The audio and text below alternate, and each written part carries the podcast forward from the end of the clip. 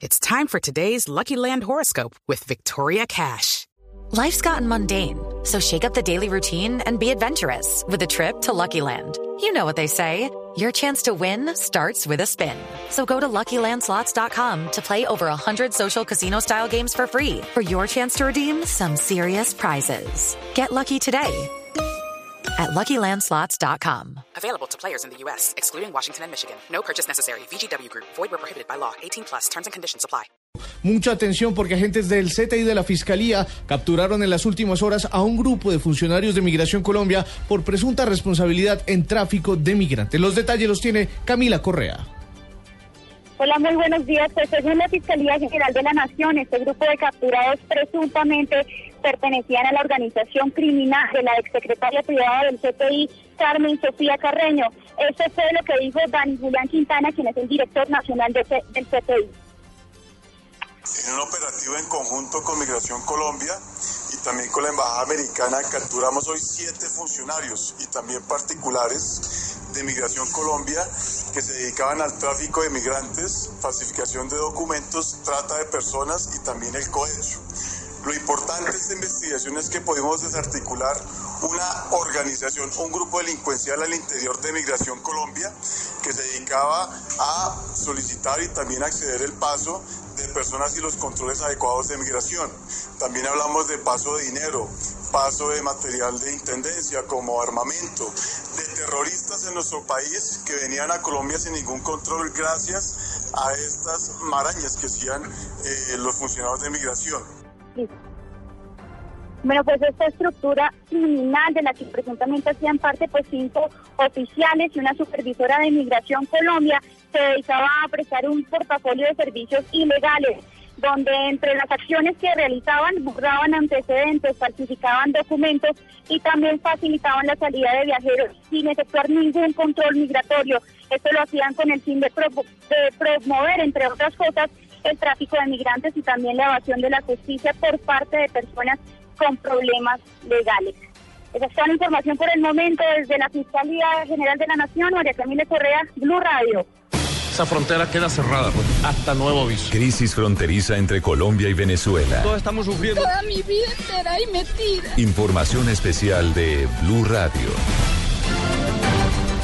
La Unión Europea envió un mensaje de alerta sobre el riesgo que existe por el cierre de la frontera entre Colombia y Venezuela. El pronunciamiento se dio a través de un comunicado emitido en Bruselas. Paola Santofimio. Un fuerte pronunciamiento hizo la Unión Europea a través de un comunicado de prensa en el cual alertó de los posibles riesgos que puede originar el cierre de la frontera entre Venezuela y Colombia, tales como el desplazamiento forzado, la grave situación humanitaria, la falta de seguridad y la estabilidad en la región fronteriza. Advirtió que por esa razón se ha solicitado que se inicie con la búsqueda de soluciones aceptables para ambas naciones que conlleven al pleno respeto de los derechos Cabe señalar que la frontera está cerrada desde el pasado 19 de agosto por orden del presidente Nicolás Maduro. Paola Santofimio, Blue Radio.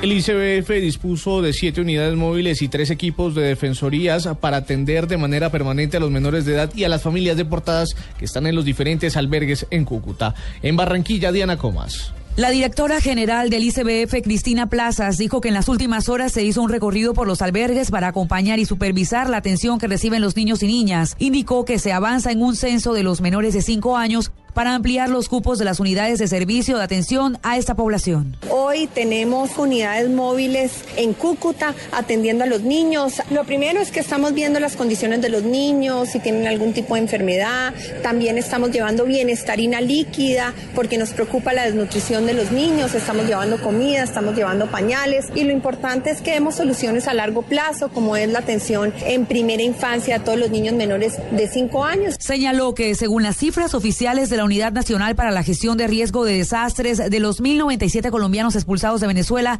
220 son menores de edad. En Barranquilla, Diana Comas, Blue Radio. En Blue Radio acompañamos a los colombianos deportados desde Venezuela. Todos estamos sufriendo. Toda mi vida. Estos son los rostros de la humillación. Jorley Villamizar. Yo salí por voluntad propia, pero salí por el puerto, por el río. Pues antes de que me sacaran y tengo una niña de dos años y ya no me quieren vender pañales ni leche, pues traerme la niña por canoa y pues hoy estoy aquí y estoy aquí en el censo para que el gobierno me ayude. Me vine sola con la niña. En otras noticias, la Corte Constitucional ordenó a las mineras Gran Colombian Gold y a Minerales Andinos de Colombia suspender la extracción, la extracción de oro de minas de Marmato. En Caldas, José Fernando Berrío.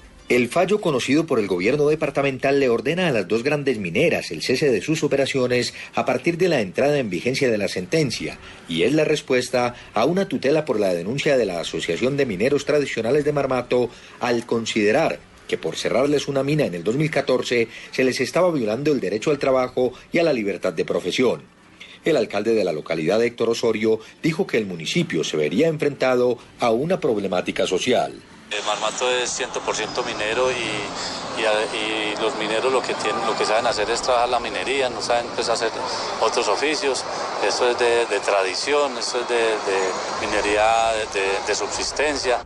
En un comunicado, la Gran Colombia Gol aclaró que no ha sido notificada de ninguna sentencia en tal sentido, razón por la cual no puede emitir opiniones al respecto. En Caldas, José Fernando Berrío Becerra, Blue Radio.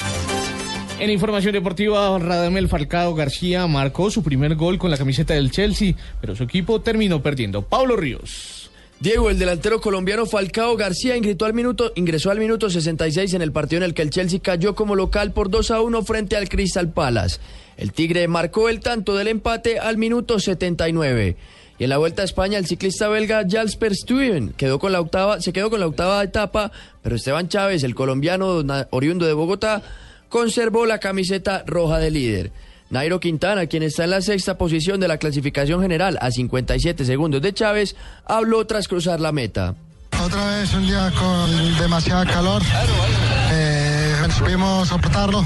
Hemos llegado sin pérdidas de tiempo. Eh, por fortuna eh, no tuve ningún problema y hemos venido muy bien con el equipo. Y nada, llegado hoy los compañeros a casa de ellos y teníamos que hacerlo bien. El boyacense del equipo Movistar terminó hoy en la casilla número 21 con el mismo tiempo de Jasper Stuyven que fue el ganador. Pablo Ríos González, Blue Radio. Noticias contra reloj en Blue Radio. Noticia en desarrollo, el presidente Juan Manuel Santos junto a la Junta para afrontar la crisis de la frontera que se da por el cierre ordenado por el presidente Nicolás Maduro, viajará en las próximas horas a Cúcuta para hacerle seguimiento a todas las órdenes que le ha dado a los integrantes del gobierno para que los eh, afectados de esta crisis puedan tener las ayudas necesarias. La cifra, cuatro hombres eh, comparecieron este sábado ante la justicia húngara por su presunta implicación en el drama de los 71 inmigrantes hallados muertos el jueves en un camión abandonado en una autopista en Australia. Y quedamos atentos porque el huracán Erika perdió fuerza y se convirtió hoy en ciclón tropical mientras hallaba suelo cubano al registrarse vientos que sostienen 55 kilómetros por hora, según lo informó el Centro Nacional de Huracanes de los Estados Unidos.